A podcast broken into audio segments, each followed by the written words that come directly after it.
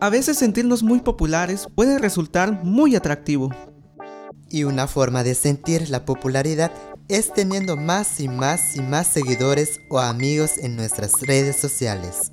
Pero, aceptar a personas desconocidas en nuestras redes sociales es como recibir extraños en nuestra propia casa. Y cuando un desconocido tiene acceso a nuestros espacios privados, nos ponemos en riesgo más de lo que podemos imaginar. No es casaca. Tené cuidado para que no te suceda. Asociación Comunicares.